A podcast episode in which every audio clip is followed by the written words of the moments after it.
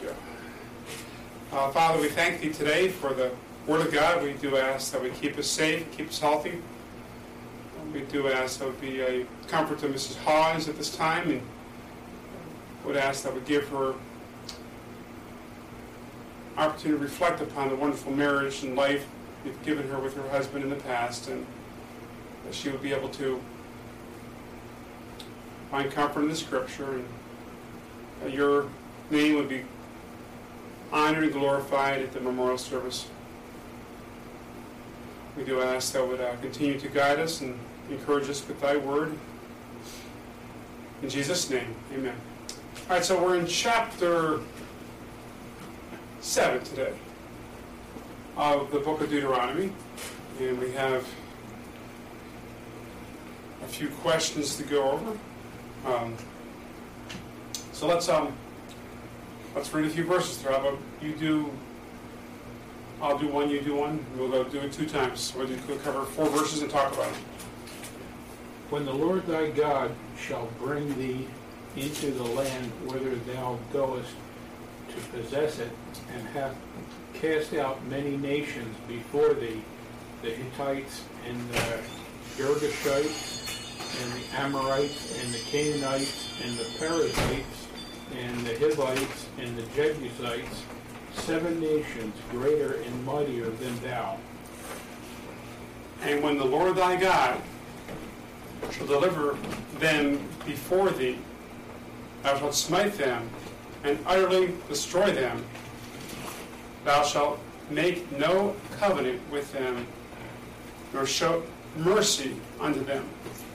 Neither shalt thou make marriages with them. Thy daughter thou shalt not give unto his son, nor his daughter shalt thou take unto thy son.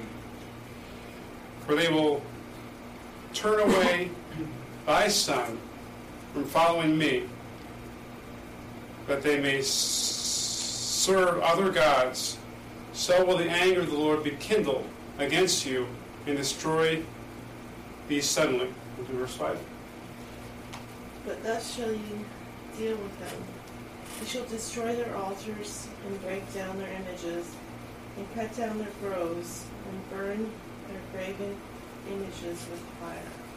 So again, we have here a situation where we have the Deuteronomy, we have the second giving of the law. This is a whole other generation, 40 years after, 40 years previous to this time period, in contemporary timeline. We have the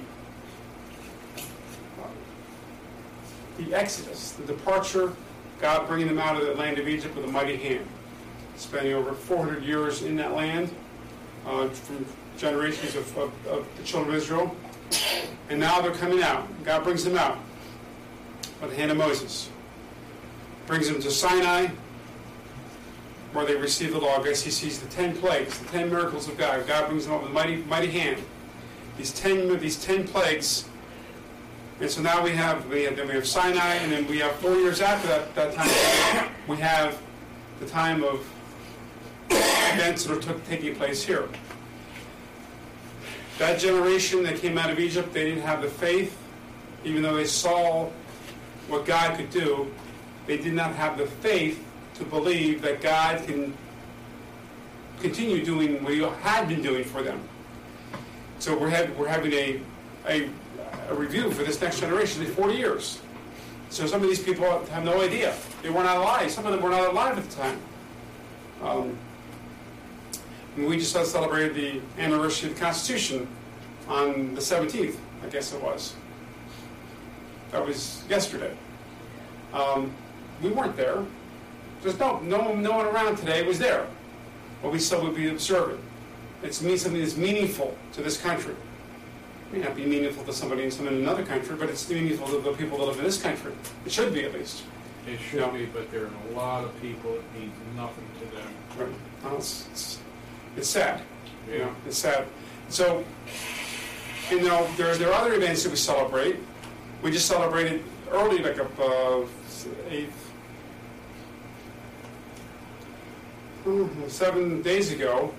week ago, we celebrated Patriot Day. Now, some of us were alive on Patriot Day. It wasn't called Patriot Day when it happened, but it eventually became known as Patriot Day. There's some people. What holiday is that? You never heard of Patriot Day? It's a Memorial Day. It's a Memorial Day for September 11th. Oh, okay. Yeah. You know, that's they've called it. Shortly after it happened, they called it Patriot Day. Is she running behind schedule? Hmm. I'm not sure. No, it's it says it's from Elaine. Okay. I think it's probably. Hi, Elaine. I think it's from Paul. Okay. Hopefully they can tune in. No, yeah, I think it's about class. Okay, it's about something else. And so we I don't know why. There are some people today that weren't living then. During class. You know, they're different. I don't know. I'm not sure. Maybe she forgot about it. Maybe you can call her back and say, "Hey, tune in if you want to." I think it was Paul. Okay. It probably was. I think you're right. Sometimes so you'll send it by voice. And so what about bring up those two things, the Constitution Day, Patriot Day. We go through all different significant days on our calendar. But this, Moses is giving an account of something that happened about 40 years previously. And he's reiterating the law. And this generation is about ready to go into the land. Moses is not permitted to go into the land. Joshua will be the one that will bring them into the land. Joshua was one of the original 12 spies.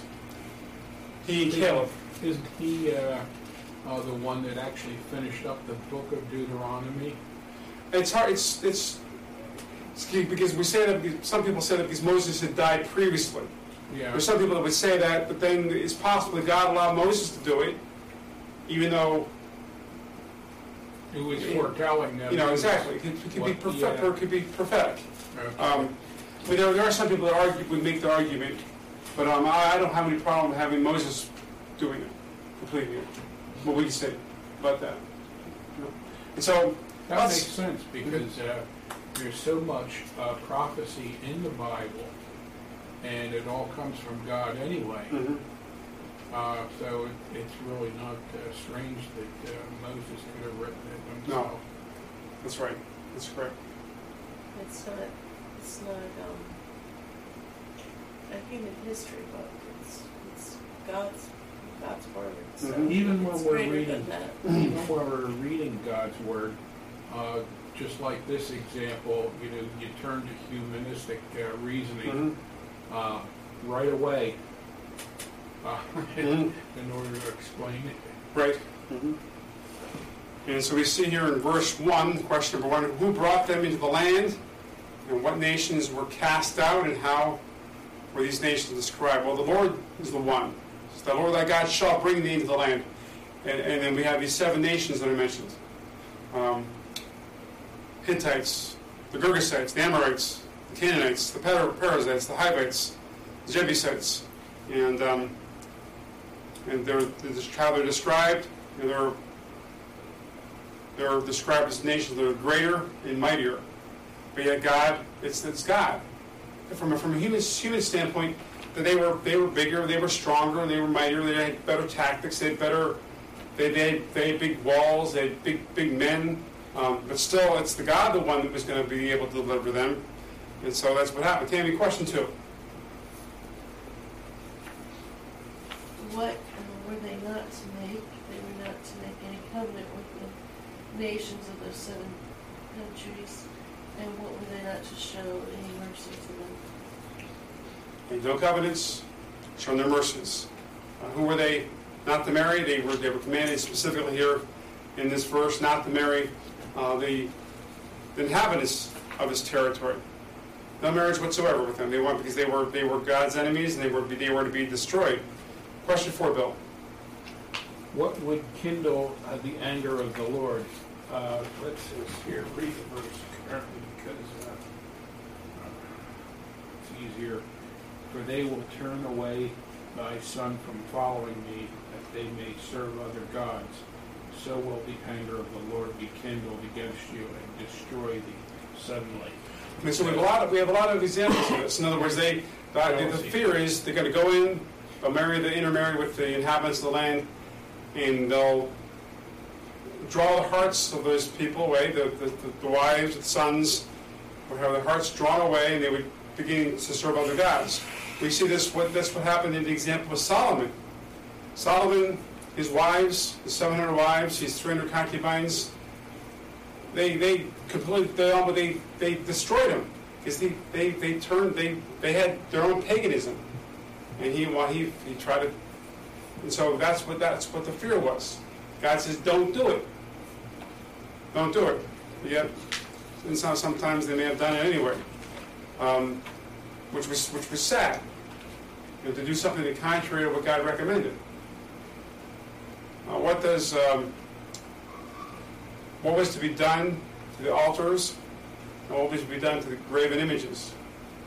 Well, they were to break down the altars, this is of the enemies, and destroy the graven images. And you would think that if they saw this, heard this command, and they acted upon the command, that they themselves would not have graven images, they wouldn't have altars. Because it's putting God in the wrong place, the true God.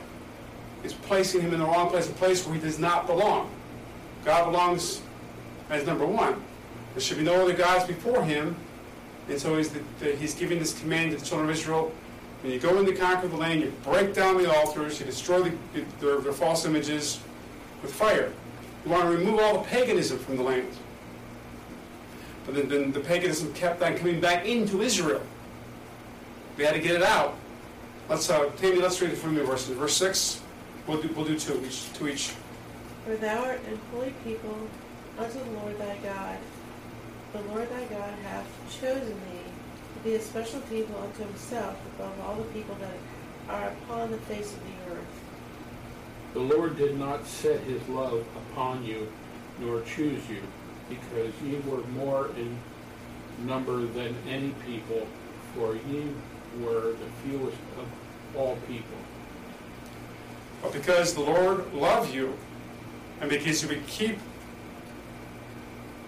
the oaths which he has sworn to your fathers, hath the Lord brought you out with a mighty hand, and redeemed you out of the house of bondage, from the land of Pharaoh, king of Egypt. I have it here. It's amazing. Know therefore that the Lord thy God, he is God, the faithful God, which keepeth covenant and mercy with them that love him, and keepeth his commandments to 1,000 generations. And repayeth them that hate him to their face, to destroy them. He will not be slack to him that hateth him. He will repay him to his face. Thou shalt therefore keep the commandments and the statutes and the judgments which I command thee this day to do them. Looking back here to the question number 6. How are the people of Israel depicted? Well, he says, thou art holy and a special people. So he's holy has the idea of God has called them out and separated them, and they are God's chosen people. And so the idea, part of the aspect of holiness is being chosen and being separated out of something. So God separated them out of all the nations, Abraham, Isaac, and Jacob. Abraham, he picked from all the possible choices of people to make him a great nation. And see, the idea of holiness. Attached to holiness is also like righteousness and separation and purity, all these things. And so God is saying to them, "Out of holy people unto the Lord." These are the people that God picked, God chose, and He didn't forsake His people because it says He's special. They're special. They're an elected group. Yeah, they're a chosen group. That's right. They're a chosen group of people. Question 7. How did the census of Israel compare to the nations around them? They were the fewest in numbers. Right. And so they were very, very small number. And so the point being is, okay, so we have a small group of people, a small group of short people, by comparison, to a large group of huge people with cities that are walled up to huge walls. They got the best security around their cities, but yet God is saying, trying to demonstrate the point. Look, you're very few people. By comparison, you're small people, in stature and so forth. And so, from a human standpoint, it would be impossible. And so that was the whole point, to emphasize how impossible would have been for them to conquer the territory, to demonstrate that God was involved. With Gideon, same thing. I mean, it's the same thing with the fact that it's not Gideon's skill as a military leader. It was all God, going down to a very few hundred men to attack a huge number of people. And then to send some of them back. Yeah. Mm-hmm.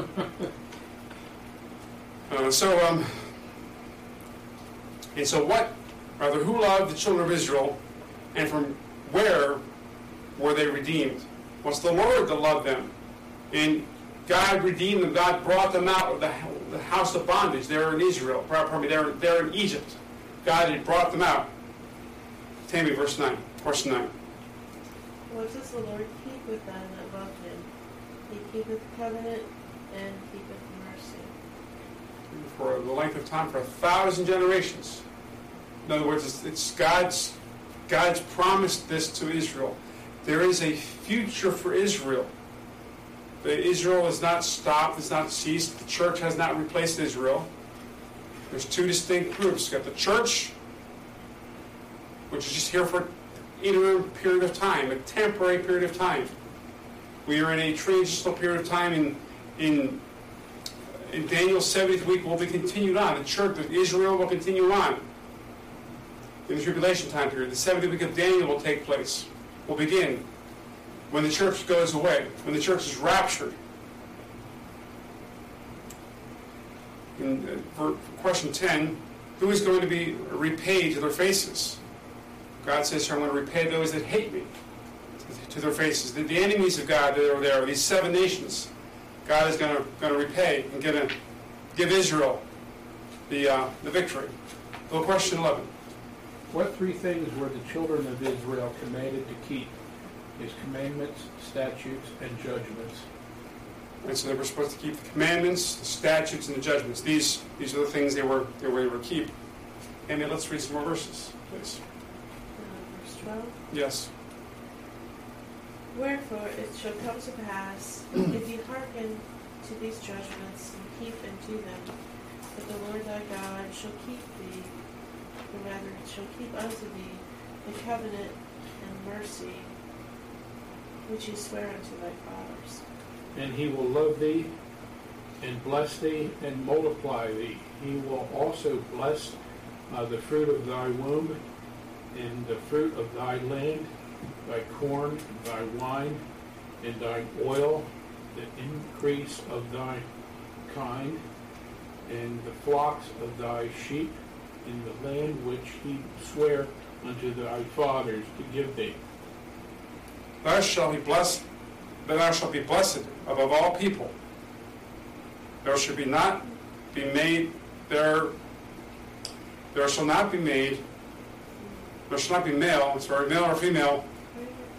They don't do any good there.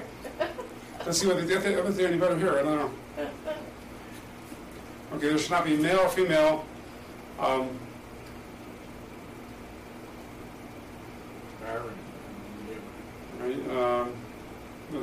The barren among you or among your cattle. Maybe that's right. Well, they're fine. I just misplaced the verse. Okay? You're getting old. Your vision is going. I'm not getting that old. And the Lord will take away from thee all sickness, and will put none of these evil diseases of Egypt, which thou knowest, upon thee, but will lay them upon all them that hate thee. And thou shalt consume all the people which the Lord thy God shall deliver thee, Thine eye shall have no pity upon them, neither shalt thou serve their gods, for that will be a snare unto thee. If thou shalt say in thine heart, These nations are more than I, how can I dispose them? Dispossess them, thank you. So, going back to question 12, what did the Lord swear to Abraham, Isaac, and Jacob? He swore that he made this covenant with them, a special covenant with them. And he's going to keep covenants and mercies. This is what he swore unto the fathers.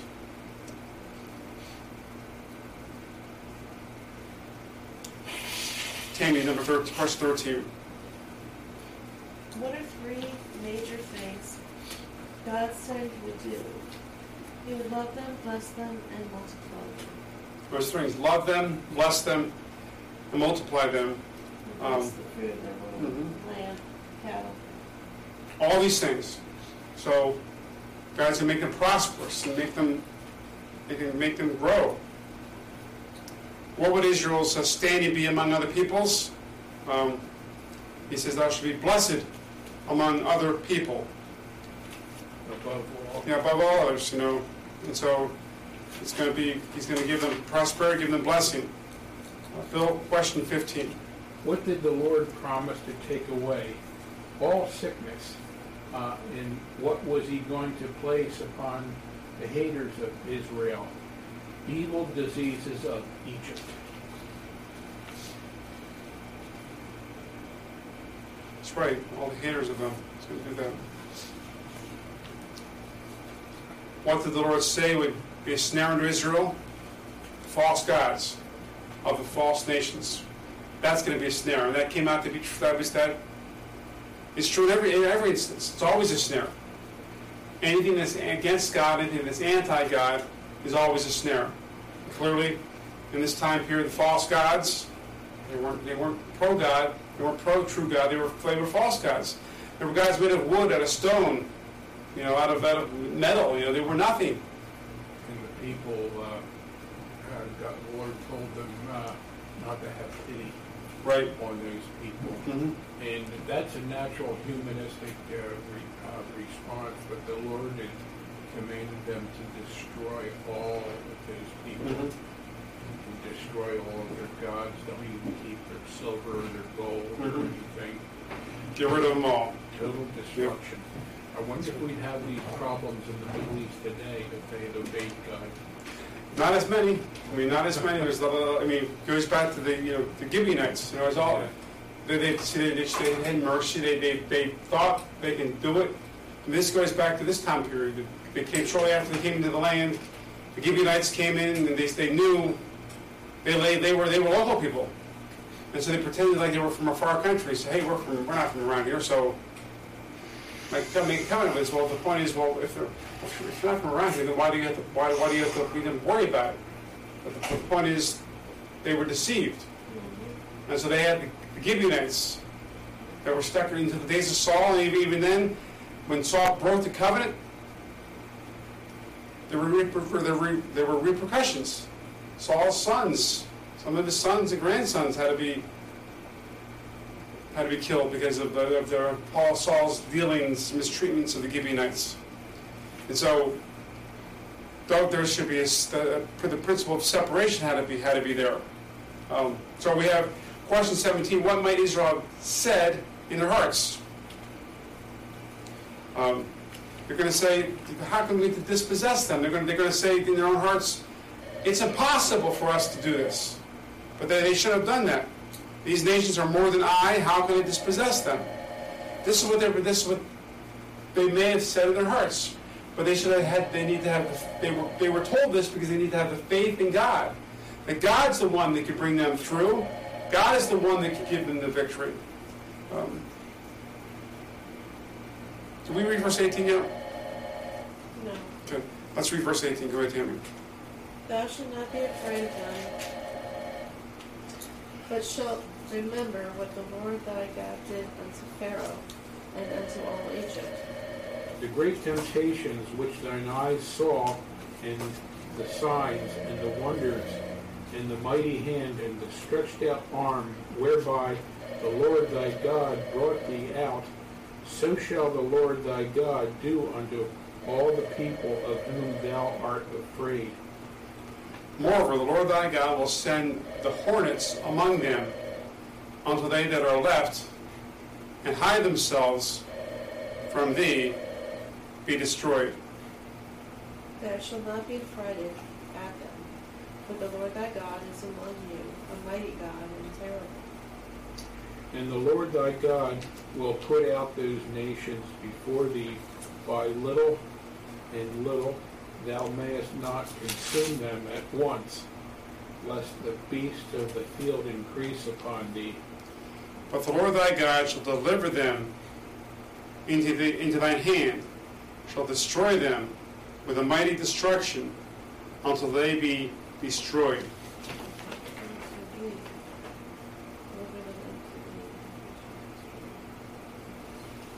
Did I miss something in that verse? I think you said that. Let me read. Thy God shall deliver them into thy hand. But the Lord thy God shall deliver them unto thee, and shall destroy them with a mighty destruction, until they be destroyed. Is that better? I think you're making up a word. Okay, the thee. Okay, so looking at verse 18, Tammy, question 18. What were the children of Israel encouraged to remember? What the Lord their God did for them unto Pharaoh in Egypt. And so they wanted to remember. So some of them were alive, and some of them weren't alive. They would have been very old. No, right, that's right. Those that were alive. That's right. I mean, they could have been 19 at the time, and younger. And some of them had no recollection whatsoever about it. And it was going back 40 years ago. Going back to like 1980, a long time ago, right? I mean, it's not that long ago, but to someone that's a 2-year-old. 40 years ago, going back to 1980. Someone that's 1-year-old, 2-year-old, 4 years is a long time, or 5-year-old, however it might be.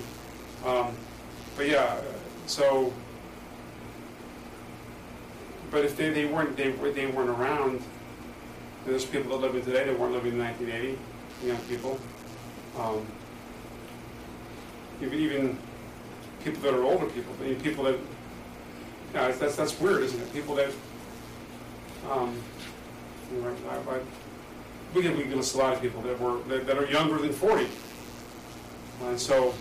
But he says they're saying here, but still they should remember. I mean, they should know their history. I mean, we know our history. We know the history of how the United States was at war with Germany not once but twice. How. Some people might not know that. Some people. They need to know it. There's some talk about the Holocaust not being understood by younger people. Well, the United States was at war with Germany 2 times, 1917 and 1941. Two wars. Yeah, and the British had already been at war for 2 years by the time we entered it. Yeah. So, and so he says, remember what God did to Pharaoh and to Egypt. So as they're about ready to approach these new 7 nations that are mightier than they are and taller and stronger, with impregnable cities, so they thought, what God could do. What was the Lord going to do to these? Those that feared Israel, that Israel feared rather, the Lord was going to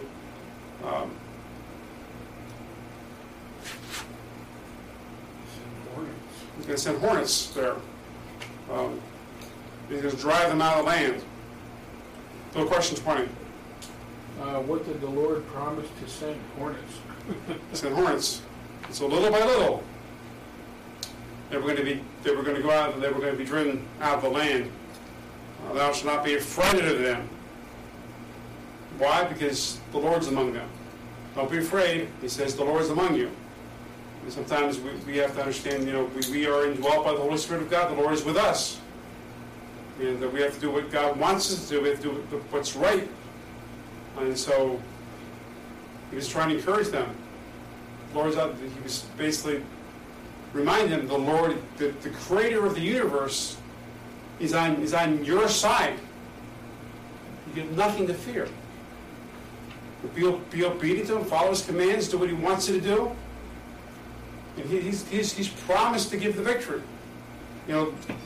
If you don't remember this, ask somebody that was there about what happened in Egypt. Ask one of the old guys, one of the 59-year-olds, what it was like when God brought them out of Egypt. Ask him what it was like. What the darkness was like. Ask him what the light. Ask him what the light was like. Ask him what it was like to walk across the Red Sea on dry ground. Ask him why these things had to be refreshed in the minds of the younger generation. But the bottom line was God is consistently faithful through all time periods.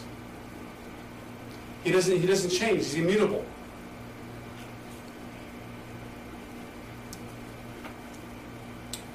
Amy, question 22. What did the Lord say would happen if Israel conquered its enemies all at once? That the beasts of the fields would increase upon them. And so, you got them all. If y'all took care of them all at one time, I saw. Taking care of one at a time. Yeah. As far as you don't want to completely get rid of it, but it's a gradual thing. That way, they could bring the Israel could come in and occupy the territory, so that the wild animals don't come in and take over. I saw wild turkey over there, and he flew up there. I wanted to get a picture. I had my camera on for 20 seconds. He didn't move. He flew over there on the side lawn up to the top of that building over there, and he sat up there for a while. He's not there anymore. He was perched up there because we have. It's like they're almost like an eagle now, the turkey. The eagle, the spotted owl, the goldfish. You can't do anything with them because of. Yeah, I wouldn't want to shoot a turkey, mm-hmm. a wild turkey, and then expect to eat it. You don't know what kind of diseases. No. They may have. Mm-hmm. Maybe it's not around here, right? No, there's plenty of them around too. Mm-hmm. And so because of. There's an imbalance. I mean, anyway, it's the idea of that the people are what's important. So God says, come in to the land, and don't make it gradually. You don't want the beasts of the field to overwhelm the land. Do you have a comment about that, Tammy? Yeah, I was thinking about something. It could be like that. Spiritual parallel, because if you kind of come on too strong, you can actually create sort of a vacuum, and then other people come in and it's like it seems like the fighting gets worse rather mm-hmm. than. If you teach people something versus if you, am I making sense? It makes sense. Okay. You have to be asked. You can't overwhelm. You were talking about the overwhelming thing. Trying to completely vanquish this problem or mm-hmm. some mindset or something by being extra vigilant or something, you could end up actually making it worse. Right, and so it has to be a gradual, and you have to allow the room for the growth. I mean, it, not just in a spiritual sense, even politically. I mean, if you get politician comes on too strong this way, and then you're going to get a big, strong response. I mean, that's perhaps more understandable in the bill. You get more of a response from the other side. Mm-hmm. Stronger response as opposed to if it's more gradual, which has actually been the tactic of the left, and then you don't get as much of a response. That's right. Anyway. But I'm also quite a little bit. I'm cold, but I'm not cold. And it's like my head is cold. Does that make sense? We could. Do you know how to shut the air conditioner off? Go in both rooms. Take a look. I'm going to do it. I can turn it down. Let's just turn it off completely. It's warm enough in here. It's warm enough? Yeah. Cold enough. Have you tried any Benadryl or Claritin or anything? I've used them in the past, and they make me sicker. Oh. So, it's that's what it sounds like. You shut the other one off to one. That's pretty warm. It's like, the summer's almost finished. Yeah. By this time, morning is going to be cold. Yeah, that's what they're saying. 40s. I heard someone saying on the radio, the sun is going to feel like the fall. Well, it's got because it's a day away from the fall. Hi, Julie. 60. Yeah, nice to see you today, Julie. Oh, hi, Julie. You're late. No. It's okay. Not a problem. I'm glad you came. We're in Deuteronomy chapter 7, and. We're just about ready to talk about verse 23. Who promised to deliver the enemies of the children of Israel? It's the Lord. The Lord's going to be delivering them. If it was up to them, then certainly they would not be able to do it. But it's not. It's what the Lord is doing. The Lord is the one that's going to be the deliverer. All right, so let's read a few more verses here. Julie, you want to start with verse 24? And Tammy with verse 25? What are you reading? Yeah, we're reading verse 24. I'm not sure if Julie's mic is off. We'll wait till her mic comes on. Maybe she can't. Maybe she can't. Maybe she right now. Maybe she can't. Listen. All right, Tammy, go with 24. And he shall deliver their kings into thy land, thy hand. And I shall destroy. No, mine work fine. And destroy their name from under heaven. There shall no man be able to stand before thee. Until thou hast destroyed them. The graven images of their gods shall ye burn with fire. Thou shalt not desire the silver or gold that is on them, nor take it unto thee, lest thou be snared therein, for it is an abomination to the Lord thy God. Julie, you want to read verse 26, please? Neither shalt thou bring an abomination into thine house, lest thou be a cursed thing like it. But thou shalt utterly detest it, and thou shalt utterly abhor it, for it is a cursed thing. All right, Tammy, question 24. But who did the Lord deliver into their hand? The kings of the nations. And what were they commanded to destroy? Their name from under heaven. That's right. They were commanded to destroy that.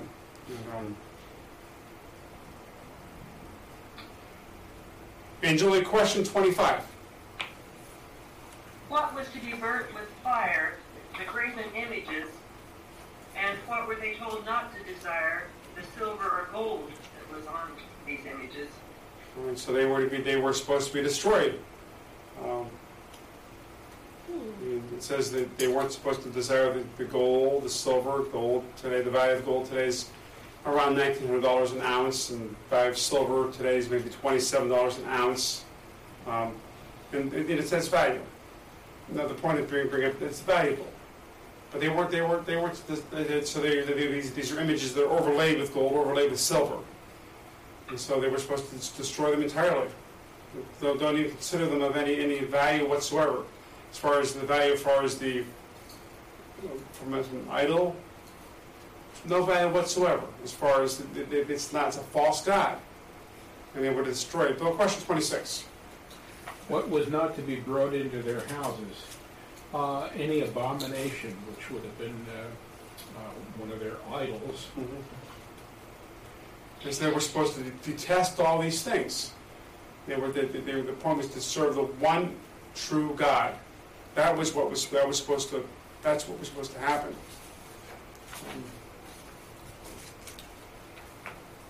All right, so Tammy, we're in Deuteronomy. There's one read about Massah and what happened to that. What happened there? Deuteronomy 6:16 says, "You shall not tempt the Lord your God, as you tempted him in Massah." They tempted God by complaining, and they were saying, verse 2 of chapter 17 of Exodus, "Give us water to drink." And verse 3, they were chiding with Moses, saying, "Wherefore is this that thou brought us up out of Egypt to kill us and our children and our cattle with thirst?" And then they asked, "Is this the Lord among us or not? Is this the Lord among us or not?" So they were doubting and tempting the Lord to somehow prove that he was there and provided for them. Mm-hmm. It's also going to be in the next chapter, chapter 9. 9? That's right. Or two chapters from now, actually, because they provoked the Lord. Mm-hmm. Any other chapters you find it in, Julie? Or so it's chapter 6, chapter 9, and then there's one more chapter, it's chapter 33, right?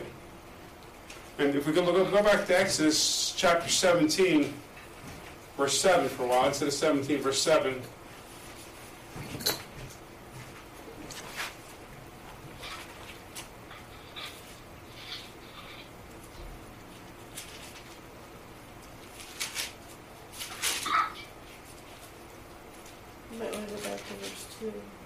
Okay, let's go back to verse 2. 17:2. Let's read to verse 7. You want to start with reading verse 2, Tammy? "Wherefore the people did chide with Moses and said, Give us water that we may drink. And Moses said unto them, Why chide ye with me? Wherefore do ye tempt the Lord?" Well, verse 3. "And the people thirsted there for water. And the people murmured against Moses and said, Wherefore is this that thou hast brought us up out of Egypt to kill us and our children and our cattle with thirst?"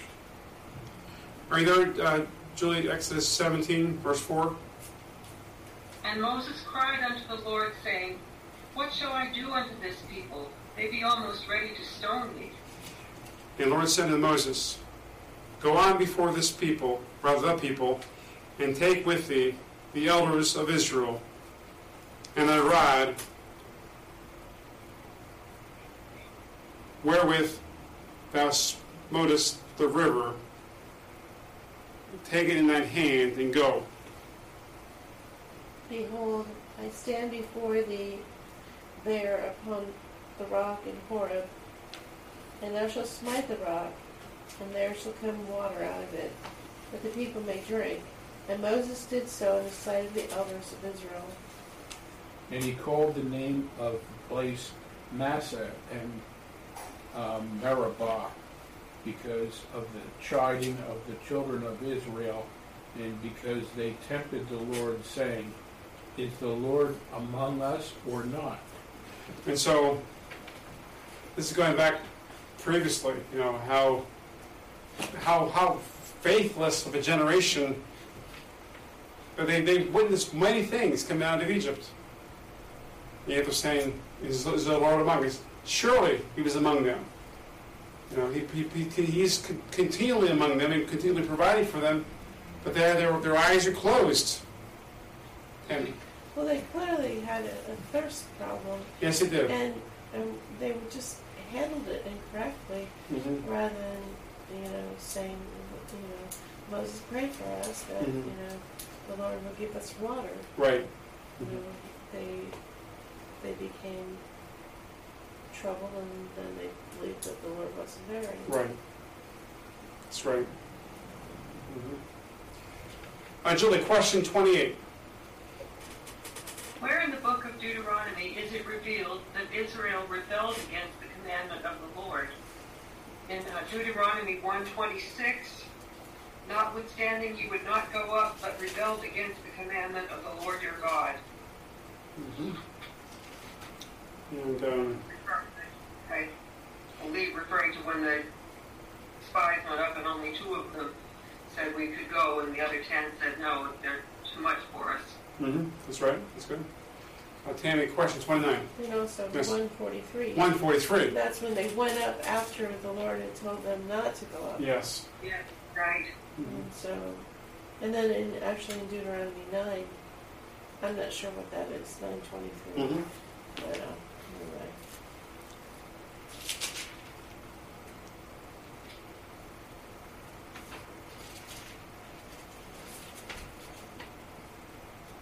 Yeah, that's true. Likewise, 9:23, likewise, when the Lord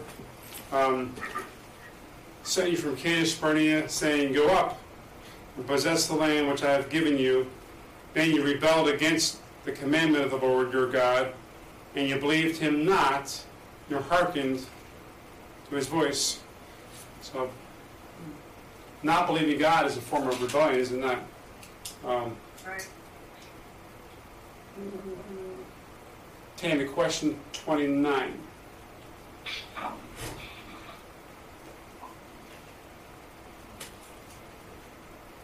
What do you see as the dominant theme of Deuteronomy chapter 7?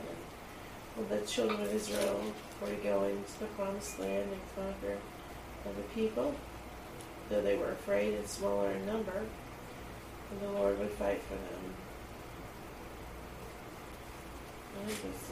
You have if you want to add to that, Paul, anyway.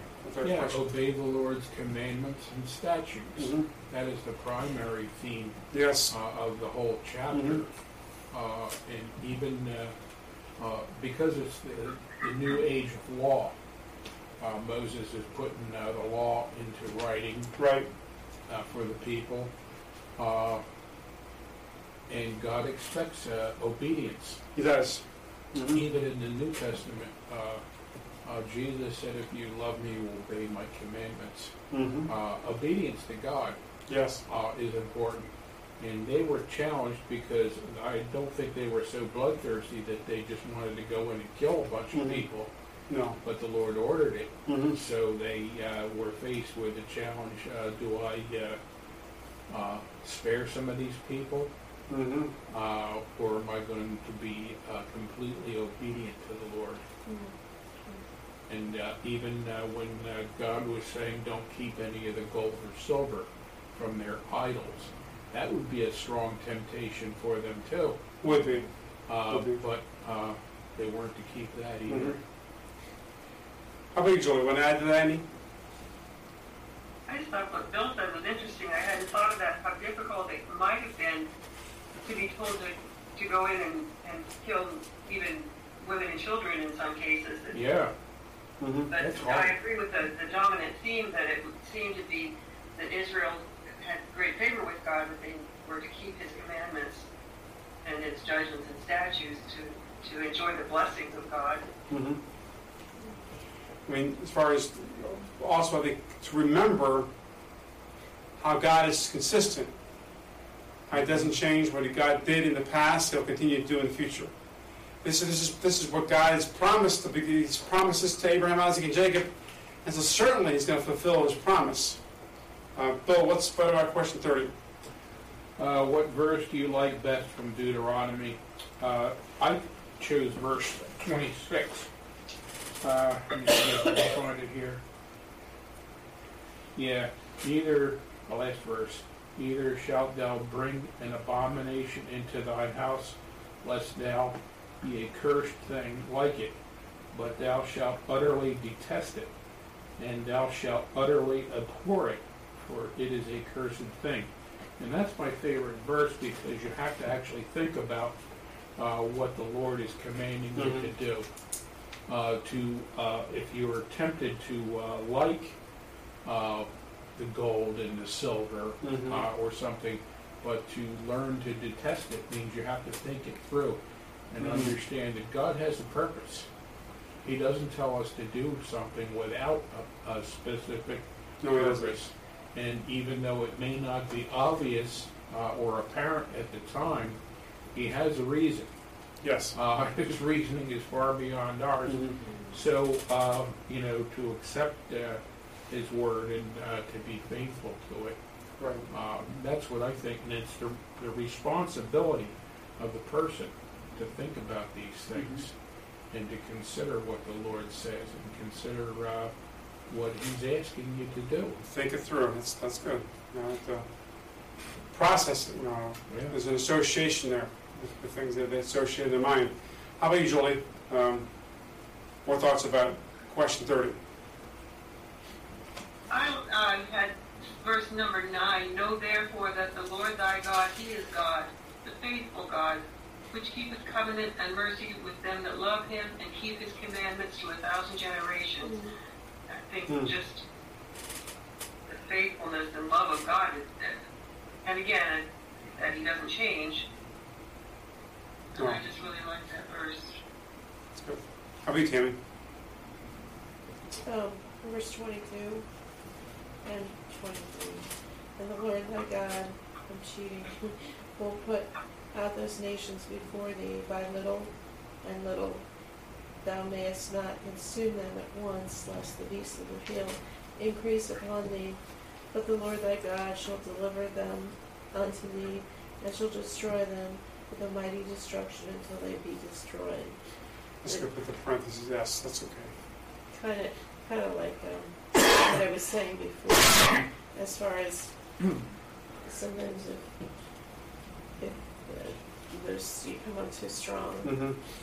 Yes. Then there's a response. And so the beast in this case, it would be the beast of the field. Sometimes it's a response in nature, and sometimes it's... Mm-hmm. Right. I picked 24, and he shall deliver their kings into thine hand, everything that God is doing for them, and thou shalt destroy their name from under heaven. There shall no man be able to stand before thee until thou have destroyed them. A very good promise that the God's going to give them that ultimate victory. Okay, question 31, Bill. Okay. What are some additional observations from your reading of Deuteronomy chapter 7? I don't have any additional observations. It's just a matter of, I elaborated a little bit on my favorite verse mm-hmm. From this chapter. And I guess that would qualify as my additional observation. That counts. That works. That'll work. How about you, Julie? Any more additional observations from verse 31? Well, I did have another. I just had another one from what you just said about the no man shall be able to stand before thee. If God be for us, who can be against us? Mm. And then, again in Romans 8, where we... Where is it? Let's see. That in all these things we are more than conquerors through him that loved us, and eventually that none of these things shall be able to separate us from the love of God. But anyway, that wasn't what I had originally written. My original thoughts were several times, that covenant and mercy was mentioned, and 7:2, where they were to make no covenant or show mercy to the people of the land. But on kind of contrast to that, in 7:9, 7:12, how the Lord keepeth covenant and mercy with them that love him, and the mercy and covenant that he sware unto the fathers. I just thought it was an interesting contrast. Interesting. Mm-hmm. It is. How about you, Tammy? This kind of goes along with what Bill had mentioned earlier, but the graven images, they would be burned, and the gold and silver was to be avoided, so that Israel would not corrupt. It would not corrupt Israel. So they knew, God knew what would happen with those idols, and then also, and so we saw that with Achan. Mm-hmm. We did in the book of Joshua. I mean, as soon as they went in and conquered, Jericho, and he brought back something that he wasn't supposed to. The cursed thing, yeah. It's called a wedge of gold and a Babylonian garment. Right, and then they weren't to have any mercy or make any covenants, like Julie brought up, with any of the people, and yet, like we talked about earlier, that's what the Gibeonites did. Mm-hmm. That's right. Because they weren't focused on the Lord, because they weren't bringing everything to Him in prayer and asking for His wisdom and seeking His guidance and being still and being willing to do what He said, no matter if that means stop what you're doing immediately. Mm-hmm. But these people came along and said, we want to make a covenant with you. And so then they were acting like people pleasers. Mm-hmm. And they did. And it became a problem and a snare for them. So God wanted to have them complete remembrance and complete obedience. He wanted to completely remember what He had done in the past for previous generations. And He wanted them to have obedience and do what He told them to do so that God could continue to bless them. Because if they failed to be obedient, then God was going to say, look, if you're going to disobey, then your enemies are going to intermarry, they're going to be a snare to you, they're going to be pricks to you, things are going to go poorly for you. But He wanted them to obey and do what was right so that they could be blessed continually. More thoughts anyone has about chapter 7? I guess, Dan, what you were just saying makes me think of how a Christian can allow things to come into his or her life that will contaminate, corrupt, and so subtly sometimes that you don't see it happening. Mm-hmm. That you've been drawn away into the things of the world or anything like that. Mm-hmm.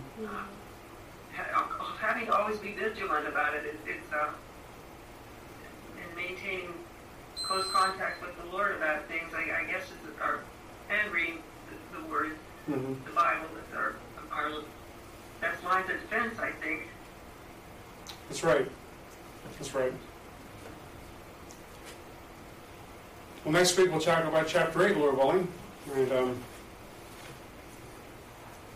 Bill, would you close the prayer, please? Father in heaven, we thank you for giving us these scriptures to read. This is the one way that we have in which we can learn about you and learn to understand all the things that you have done. Even though you don't speak to people today, at least not in a voice that they can hear, we have your word. And this Bible is complete and we can trust it for everything that is in it. And it's because of it is complete that we have everything that that you want us to have. So we put our faith and our trust in you and continue to read and study and appreciate these words. In Jesus' name we pray. Amen. Amen.